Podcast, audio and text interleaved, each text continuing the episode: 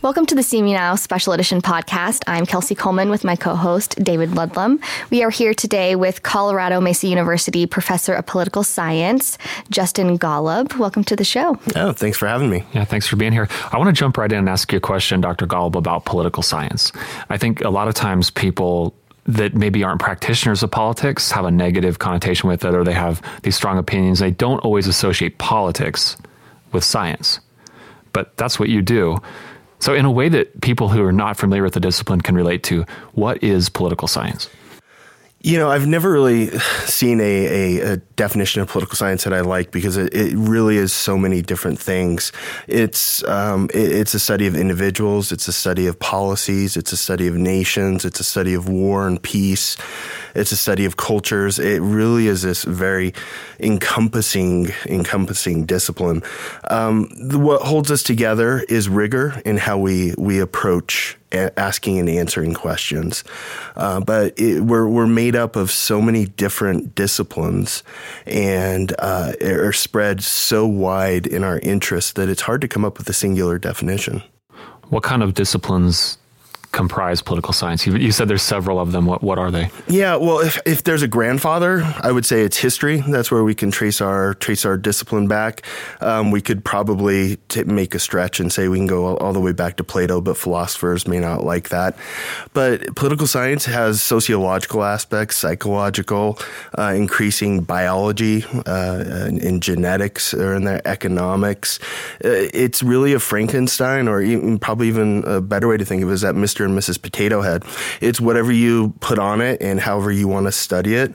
There's probably a space in the discipline for you to study that. A true child of the 80s, the Mr. Potato. Head reference. All right, I like that. I like the Frankenstein. Yeah, those are good. Yeah, yeah. um, so you you received your PhD um, in Bachelor of Science in Political Science from Idaho State University. I received my bachelor's from Idaho State your University. Bachelor's yes. and your PhD from Temple University in Philadelphia. That's right. And you also received a minor in psychology. Yep. I don't, I don't want you to forget about that minor in psychology. Although I say that tongue in cheek because it really has served me well. Yeah, how, how yeah, how, yeah. yeah. well, like I said, with political science being so wide, I, I, I didn't, I, I love psychology. It was probably one of the first things that I was really attracted to in college, but I didn't see myself being a psychologist and I didn't know what that meant. And when I, I decided to pursue political science and there was this, this, this intersection with psychology, meaning that I could study individuals, what they think, how they learn about politics, um, what motivates them to vote these these these big questions, it was really a light bulb moment that that went off and said, "Oh, I you know I don't have to abandon psychology in order to do political science, and in many ways, I can do both." You mentioned that biology is an, a, part of political science. That seems like it could be controversial. I don't know that. Eh, what, very, con- very controversial. I, I, would think that would be a very dangerous intersection from a political standpoint. How how do you how have you experienced the biological components of political science if, yeah. if, you feel like going there. Yeah, no, I, I, I, I do. Um, yeah, it, people are afraid with the biology approach because it seems so deterministic, right? I mean, you're born with brown eyes or blue eyes. Does that mean that you're born a liberal or a conservative? Is there that determinism that's built in there? Well, you know, when we talk about genetics, and that's primarily what we're talking about here, it, there's also environmental effects. So there's genetic predispositions, and then there's environmental effects, shared and unshared environment. And so uh, this is a relatively new area.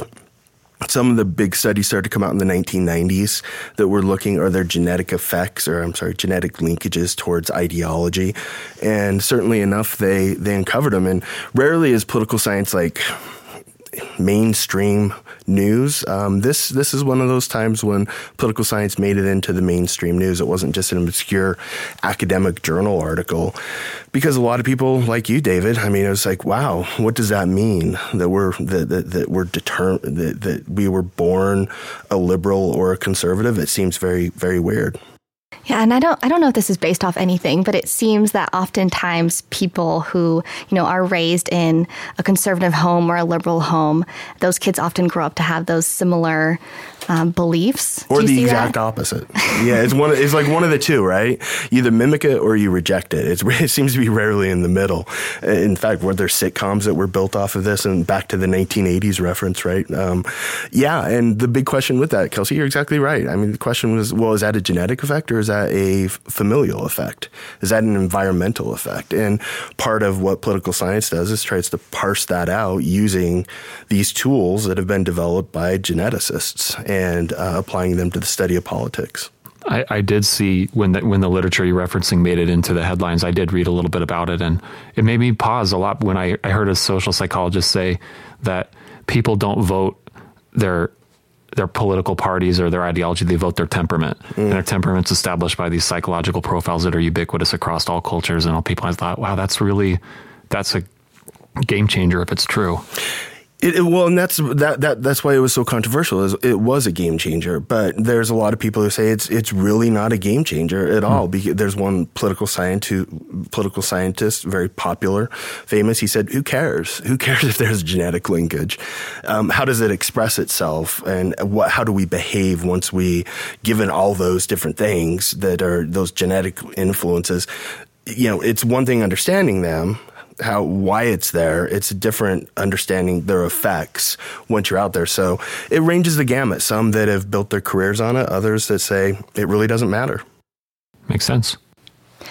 Um, I know that before the show we were talking about kind of like your hobbies and what you like to do outside of political science, but you were talking how it actually there's really no line between you know your your role here at Colorado Mesa and what you do at home. You know, on Sunday you said you were cooking and making food, but you're also you know watching all these Sunday talk shows. Yeah, so it, it, it may, and that may be true of all of academia, uh, academia and academics that that line is blurred more than say in other professions, but f- uh, definitely in mine. Yeah, so on Sundays, as you're referencing, they play on um, Sirius XM. They play um, C-SPAN, and I know everybody listens to C-SPAN on Sirius XM on Sundays.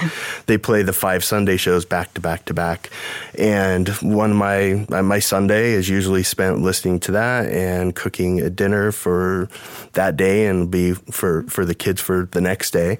Um, yeah, and it's it doesn't feel like work, but that's what makes this job so great. It doesn't feel like work. It's it, it's my interest. How does your wife feel? Is she, is she just like, get this political science stuff out of here? I'm cooking dinner. She's okay with it. Yeah. it's a good, yeah. good trade off. You bet. How do you feel about this narrative that everyone says that the world's becoming more polarized and people are becoming more extreme in the margins and you see some of that. But at the other uh, at other times when you think about mediums like this like this podcast and how there there are so many people that are um, bypassing those traditional shows that you reference traditional platforms for communication is there more political is there like a political renaissance in some way of ter- that that maybe is lurking behind the subtext of all that that gives you optimism that maybe platforms like this podcast are allowing people to express themselves in diverse set of ways and it's not as dire and gloomy as, as pundits might say. Well, you set my appearance on this podcast up way high. That's going to be a culture changer. Yeah. Um, there's one thing that's for sure about politics is it changes and there are moments in time. And I usually get the question, has, has, it, has there ever been a time like this in history? And there's almost always an answer to reasons why I'd say yes, there is and no, there's not. So you know, the changes, societal changes, economic changes, um, political changes. That's just the constant, but it's also what keeps you know keeps me in business because it's not static. This thing that's ever evolving, and um, and and something that we'll continue to study. That's a good point. You know, you have because you've been here for how how many years now? I started in 2008. 2008. Okay, so mm-hmm. yeah, a little while you've been a here. A little while. And everything you know it changes constantly. So you're you're needing to kind of keep up be in the know of what's going on because um, you do have these young minds coming in asking you questions seeing if you've seen the latest or or what's happening. And how how do you manage that in in your classroom? Like how do you how do you tell kind of what's going on without putting your belief systems in there Well, first off, I have a I have a pretty diverse media diet. I don't go to one place, listen to one thing, or read one one one perspective. When I wake up, I have my list that I go through and and really try and and look at. If you want to think about this on a left right spectrum, uh, I, I look at those different pieces. Um, two, you know, my background, having been born and raised in a community very similar to Grand Junction in, in, in so many different ways, and also spending voluntarily, I wanted to move out of that hometown in, in Philadelphia. I've really lived both lives and seen both approaches. And this is a thing in both of those lives. I met really good people who wanted to make the best decisions. And so I'm always reminded of that when, when approaching an issue that I'm not the, I'm not the owner of reality for that issue and that there's going to be diverse perspectives. And it's to have a conversation about those perspectives rather than to try and convince someone that I have the answer on whatever issue we're talking about. What was it like living in Philadelphia? I mean, that being sort of the a city that changed the course of mm. human culture and yeah. changed the, the, the the globe, so to speak, in terms of the ideas that came out of Philadelphia and some of the historical events. Like, was it as a political scientist, was it significant for you living there? Yeah, and like most things, you wish you would have taken greater advantage of it once you leave, right? When you're there, it's always, well, I got to get this done and that done. Um, but my experience in Philadelphia was, it was great. Uh, it was from an educational standpoint, not just saying graduate school, but just from living there and observing and uh, meeting people. It was, it was a very educational experience given that I, again, grew up in a community very similar to Grand Junction. It really, it really pushed me to think of things differently. I wouldn't trade it, trade for anything in the world. And what I will say is Philadelphia gets a bad rap, uh, reputation, and I think it's unfortunate. It's a, it's a wonderful city. And was it hard for you at first to, to, you know, you go into this city completely different from where you grew up, and all of a sudden everything you know is being questioned or, or, or you're finding out something the opposite. How mm. did you navigate that? I didn't take it personal. You know, I, I, I tried to understand what what would why would there be such a different belief here? Why does it seem to be why do, why does the texture seem to be different when it comes towards these beliefs? And by not taking it personal and saying, you know, I'm going to approach this from an educational perspective to to, to learn from it, it was actually quite the opposite of being stressful. It was it was exciting to say, "Oh, okay, here, you know, I'm here. I'm I'm I'm going to I'm going to to learn from this." I mean, overall the, you know, the moving there was very stressful with all the those different pieces, but the people, the experiences, I wouldn't trade it for anything.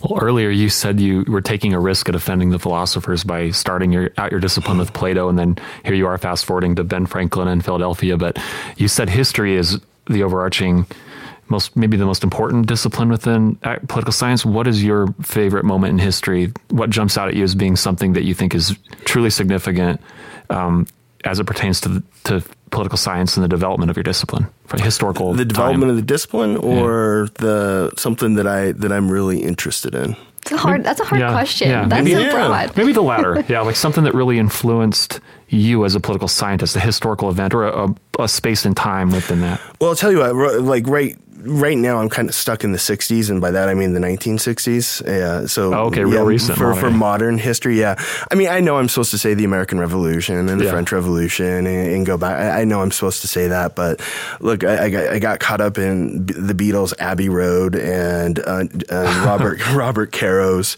um, books on Lyndon Johnson, and uh, for those of you who are listening, and David and Kelsey, if you want a, a very long but good good books to read. Robert Caro's treatment of, of Lyndon Johnson is a fascinating series.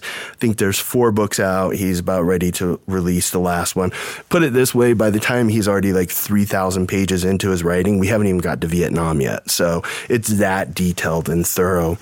Um, so I would say that period right now is fascinating me. It's that, that, that, that, great society programs. It's it's that that moving to the height of liberalism of the 1960s, which then is going to show that reaction in the 70s and then especially into the 80s uh, against that. So that's that's where my head's at right now. But if pushed that that between and because no, you know, this is just between the two of us, I assume. Um, no one's no one's listening sure. to this. Yeah, um, that that would be my that would be where where my head's at right now. I like it. Taking a risk, rolling the dice on in the 1960s. LBJ Yeah. all the way. All right. yeah, that, that's the thing with LBJ.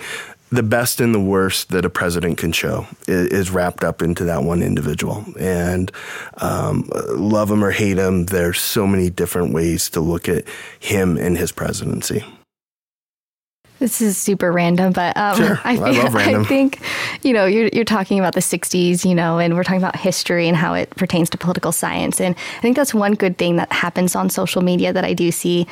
Oftentimes are these accounts that pop up that really showcase, you know, it for you know Gen Z and the younger generation, kind of what's like what happened in the past and doing it in a modern way Mm-hmm. that gets them intrigued and interested in different topics. And um, I saw one this morning, and it was about the '60s. And Was so, it about the 60s? yeah. Yeah, this, or the 60s coming back? Is that what I should expect? Yeah, what was it's it? possible. The music. I, I'm good with. The music I'm good with. The turbulence, yeah, I think we've had enough turbulence for to last me for a while. What about the 70s? So the everyone knows what, the, what what happened in the 60s. Everyone knows what happened in the 80s. Was the 70s kind of a mashup between those two as the two decades collided? You had uh, I mean, what was going on politically in the 70s? I mean, we got Carter, right? You know, I feel so bad saying that. You know, Carter, Carter, Carter. It, what's am- am- amazing about Carter is his post-presidency successes. He gets more attention for what he did after the presidency than he did what was in the presidency. Yeah, it, it really is a blending. Um, Nixon was that transition period where he started to push back uh, things like new federalism that, that really set the stage for the for the Reagan revolution of the of, of the 80s. So I think a, a, that is a good way of putting it as a blending a blending moment. Carter. That I actually posted something a while back on on social media. I saw you know, Kid Rock had done a performance for all the past presidents, and Carter was sitting there, and all. And it was a ni- it was like a really nice moment to see all these past presidents going through that symbolism and in, in the context of pop culture. It was kind of cool, and like you said, it seems like Carter is the best maybe ever at doing that. Yeah, Yeah. You, what, was- you saw that on social media. Yeah. I got, you got to get on social media. I guess. I mean, not. two, two things not. right there. Yeah, You're missing Yeah. out. I, I am. If you want to see Carter um, singing along to Kid Rock, social media is the place you got to go. I'm not sure I do. Uh, so you said you've been here since 2008, and you know you're you're here on campus. You're you're teaching these students, but you also have a role in the community.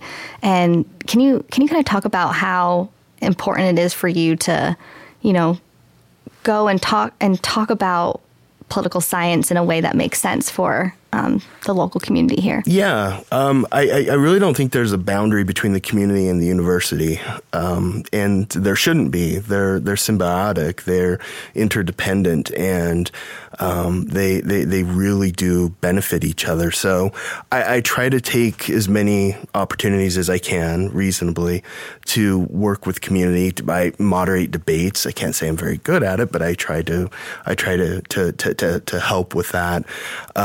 I try to be available for press interviews if I feel like I can speak on the subject.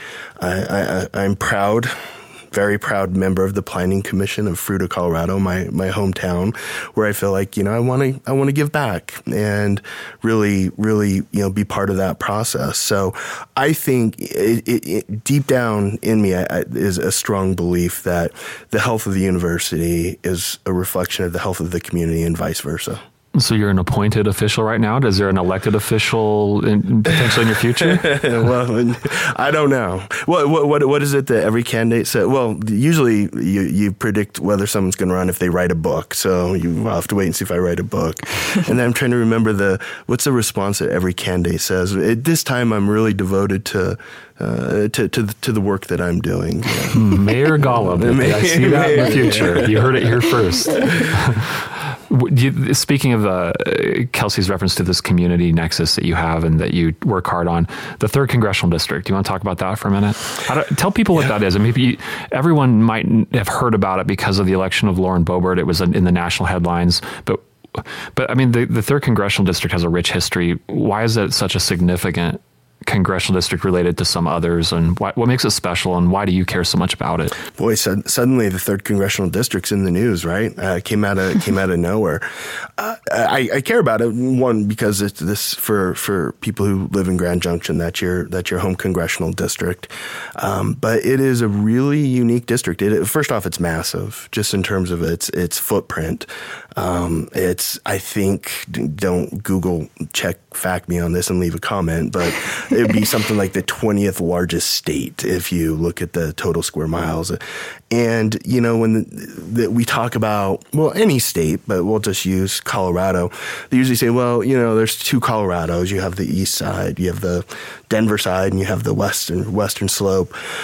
I, yeah, even within that third congressional district, eh, there's just so many different pieces from industry uh, to, to, to to political leanings, voting patterns. Um, it's it's it's it's really hard to sum up the third congressional district in just one word. Yeah, you know, one of the it, one of the things that jumps out at me, and this is uh, it's interesting because the the congressional districts on the Front Range, say, are relatively small geographically. Very small. And yeah, I'm guessing, I don't know this for sure, but they're probably more homogenous I, politically. I don't know. But over here, it's like the third congressional district. You have a town like Aspen, mm-hmm. uh, you have Carbondale, you have Telluride, you have Steamboat, but you also have Craig, and you have Montrose, and Meeker, and Maybell, and Grand Junction, and these communities are so diverse and different um, socioeconomically. Um, and then you also have natural resources and recreation. It's just there's so much going on. Mm-hmm. You're not being able to put one word to it. I understand. I totally understand that, but it's got to be fun for you as a political scientist to be able to kind of live in the third and and as a political case study, it's got to be a great little petri dish for you to dabble in in coursework and then when you get calls from reporters, things like that. It is, and it's always changing. You know, we're we're moving into a redistricting phase now. So what the third congressional district is now, in two years, it may be very different. Not likely not to be very different, but it'll. One thing's for sure, it'll be different, uh, and how those differences change every ten years. It keeps you on your toes and and really ingrained in what's going on in the third. You know when when we did make it into the national news, what what what did your classroom look like? You know what did, what was that conversation? Yeah, well, just a lot of questions. You know, what I've noticed with students over the, as I've mentioned earlier, I've been here since 2008. I've seen just different approaches to politics over the years. And I would say that students today, they come in with a lot more questions um, and, really trying to to figure it out. I don't and I don't know why people say, "Well, it's social media because you're so inundated with information. You don't. It's hard to separate fact from fiction." And so, but what I have seen is there's just a lot of questions that student have students have, and I, I love it. I love coming in and them wanting to know, not know the answer, but ask questions and understand so they can fit it together. I like that you brought that up. Fact from fiction you know and i'm sure that's a big part of your role is is teaching students how do you decipher what you're seeing if, if it's if it's real if it's an opinion if it's fact like this process of of navigating all this information mm-hmm. so what i tell my students is if you're looking politics is shades of gray and if you're going to study this, if you're going to be involved in this, you, you have to be comfortable with that. Because, you know, rarely do we, not rarely, but it, the exception is coming across something where it's either 100% true or 100% false. There's usually bits and pieces and shades of gray within there. So if I, I, think by freeing students to say, okay, let's let's let's look at this through that that shades of gray lens, I think it frees them up to, to where they're not afraid of getting the and I'm for Kelsey and David, they can see me doing air quotes here, uh, the the wrong answer. You know, that's what they're afraid of. And I, I think if you allow them that room, they appreciate it. It's so important because I think any of the anytime your students are going out into to be practitioners of politics, whether to get a uh, internship at the legislature or to Congress, gray will be their life. And if they're not comfortable with it, they're not going to be successful, or they're going to do things that could harm their career. And and or sour them to politics maybe. So I, that's great to hear that you are able to do that. Well, in some ways too, the more that you study this stuff, the more gray there becomes, and that's a bit of irony. Is that the more the more that I do this, the more questions I have, and the the less clear things become. And some things I just I just accept it. You know, I, I'll I'll believe a certain way about something, and I can't prove it. I can't prove, I can't point to a study, but deep down I feel it and it influences me and I just, I go with it.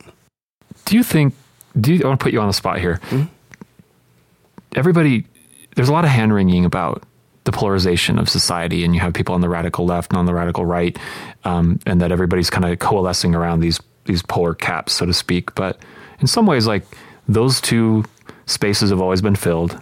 And in democracy, they collide, and where they collide is the gray and even amongst even in the last couple of years, our institutions have seemed like, from someone who's not into it like you are, held up pretty well. Like, is there maybe a little?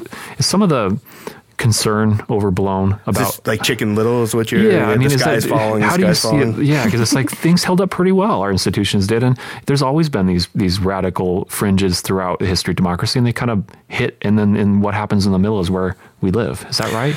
Yeah, the, the, the big problem, well, I hate the big problem, but one thing that we're seeing is that we're seeing a, sort of an abandoning of the middle and moving towards further away from the center line at the elite level, at the elite discourse level, which makes it hard to find compromise. And that's, that doesn't, and that's what is concerning at the institutional level is the abandoning of the center it doesn't leave a lot of room for compromise. So we're we're we're, we're governing by majorities almost. As for example, as we're, seeing in in current politics, we're so worried about who gets 50 votes in the Senate because that. 51 with uh, the vice president that that's going to determine the way that politics goes so the the concern to me is that that that that we have at the elite level abandoned that center space. And if I had the, the magic political science wand, I'd like to see that repopulated. And is that repopulation probably the U.S. Senate's the best hope we have in terms of because of why it was designed, how it's structured? Is that where is that where that could happen? Do you think if it can happen? It could, yeah, but I think it's going to take a bit of both okay. in in the House and in the Senate. We hit on this just a little bit, but um, you you serve as the coordinator for the political science program's internship program. I do, and the fac- uh, I'm very proud to say the faculty advisor of uh, Associated Student Government.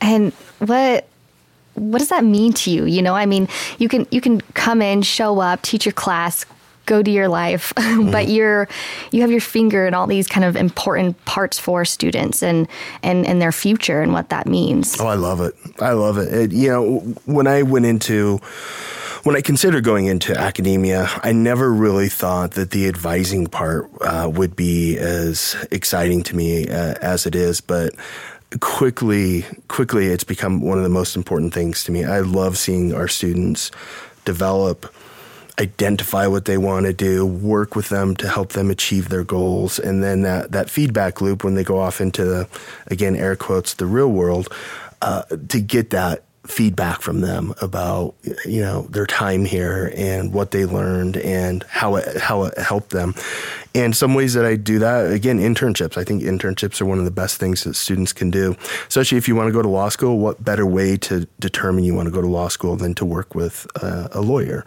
Um, Associated Student Government, it's a collection of great students who I, have been fortunate enough to be able to, to serve as their faculty advisor for a long period of time. Weekly meetings and, and really meeting these student leaders, uh, it, it, it puts a little pep in my step when I come onto campus. I don't think people realize how many of your students go out and, and work in politics and do these internships and work in congressional offices. And I'm I'm glad to hear that that's a, a important part of your job from your perspective because it seems like people might not realize you really can go into political science and get employment. Mm-hmm. Yeah, uh, v- very much so. The largest em- employer in the country isn't Amazon; it's the it's the government, and it's uh, there's so many jobs that are out there, and I, I think really sitting down with our students and trying to determine what it is they want to do and removing myself from it just just like an occupational counselor like what is it that's important to you where do you see yourself and then setting up those opportunities to be able to allow them to to to achieve those goals yeah it, it brings me great great joy in my job Hearing you talk about that uh, reminds me of uh, John Redifer. Yeah. who, who was here and My mentor and- this, uh, the Redifer Institute is named after him. And could you comment on his legacy and, and tell our listeners a little about uh, who he was and what he represented for this institution? Yeah, so John Redifer was the former uh, uh, social and behavioral sciences department head. He was a, he was the guy who hired me. He's a political scientist here on campus.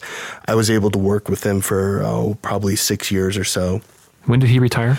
Uh, I want to say 13, 14, somewhere around that, somewhere around that range. Um, yeah, it, he was just an amazing individual who um, who was involved with the community, and uh, again, that's where I think part of my desire to want to work with the community came came from my interactions with him, and it probably one of the most common questions I get from community members is, "Oh, did you know John Redifer?" And it, he, that just really shows that he was dialed into the community and their needs and the students. He he really set students up for success, and they're out there in the in the in the real world. Um, it, you know, uh, making him proud. I'm sure. I had a chance to see him at uh, graduation recently, and it was really good to catch up. So Yeah, he's a great guy. And going back just real quick, um, uh, you know, talking about ASG and these internships, I think that's one of the most important takeaway for our listeners. Maybe is that you know if if they are students or if they're future students or if they're parents um, or grandparents or neighbors, you know, just really talking with students and knowing that getting involved on campus is so important. And part of that is you know being in, in clubs and organizations and then also these internships where yeah they they learn and they network and they get to go out after after college and and just thrive and so um, thank you for the work you're doing there Yeah, happy to. And yeah, I, I think that's a very important part. The the recipe for success is, many students know it. And what what was the book title we came up with, Kelsey? It's all about the hustle or something Yeah, yeah, yeah. Yeah, it's it's students going out there and putting in that work and making those connections. That's really what pays off. Um, GPA's got to be there. The, the the knowledge has to be there, of course. But it's it's more than it, it's not unidimensional success. It's it's multidimensional. Well, as we wrap up here, um, you mentioned that politics kind of is in the gray, but I want to ask you a very black and white question. Oh, great. You have to pick one. Kelsey, Kelsey kind of leaned know, away. like they now, you, you can't be Lyndon Johnson because you Oh, already. no. But if you had to pick, let's say, one um, historical figure Hmm. that is your favorite when it comes to your influencing you as a political scientist, who would it be, and why? You said I can't pick Lyndon Nope. Johnson? We already went. Yep, already covered that. Wait, ground. Yep. that's not fair. um, favorite historical figure and why? he's putting you on the spot Oh, yeah. right now Yeah, we, I know, and Kelsey, you don't look all that envious. Uh, Col- on your Col- position. Colin's our auto engineer here, and he says we have plenty of, uh, of, And I'm looking hard at drive space You guys We can can't sit see me. here I'm all looking day. at the board, thinking like, how much time's left on this thing? Does it have to be? Does can it be academic, What do you think? Should he historical? or does it have to be like an American historical? no figure? it's whoever comes to your Yeah, mind I, yeah, yeah. I, yeah, I've, I have such a strong affinity for the Federalist Papers, as much as, as much as many of my students, when they read it, their their their eyes kind of glaze over. It, it wasn't written for today; it was written for uh, hundreds of years ago, right? And oftentimes, students say they just get to the point, but. So I- I'm going to flip it and hope that we're running out of time and say it's a thing, not a person. It, and the, the Federalist Federalist Papers are just such an interesting insight So you're into saying- the debate, and also too You're saying uh, Hamilton and Monroe, then is right. uh, uh, Madison, Madison, is and, and, Okay. and Hamilton and, and John Jay. Um, no, I'm not. I'm not. Okay. Because Hamilton got cool. you. Hamilton got cool all of a sudden you know, with the play, right? Yeah, so I don't want yeah. to seem like I'm just jumping on that bandwagon. Yeah. that's a good that's a good bandwagon though to. Is it? Okay. We, we'll let him off the hook with But, Federalist but Papers, also, yeah. I also want to point this out. There's also a series of papers that were written called the Anti-Federalist Papers. You really should read them together. They weren't as organized, but they it's like a Jefferson thing. It no, it was a collection of they're written by like they're titled. You know how all the Ham, all the Federalist Papers were titled Publius. These are like an old Whig. Uh, they they title them and. yeah, it's there. There, there's some great insights, and, hmm. and I, I really tell my students put yourself in in that time frame during this this building revolution, and you're getting these these different perspectives. What would you do? Are you you picking up arms and going to war against one of the, the, the world's greatest militaries? You know, it, it really adds a whole different different level when you can read them together. Hmm.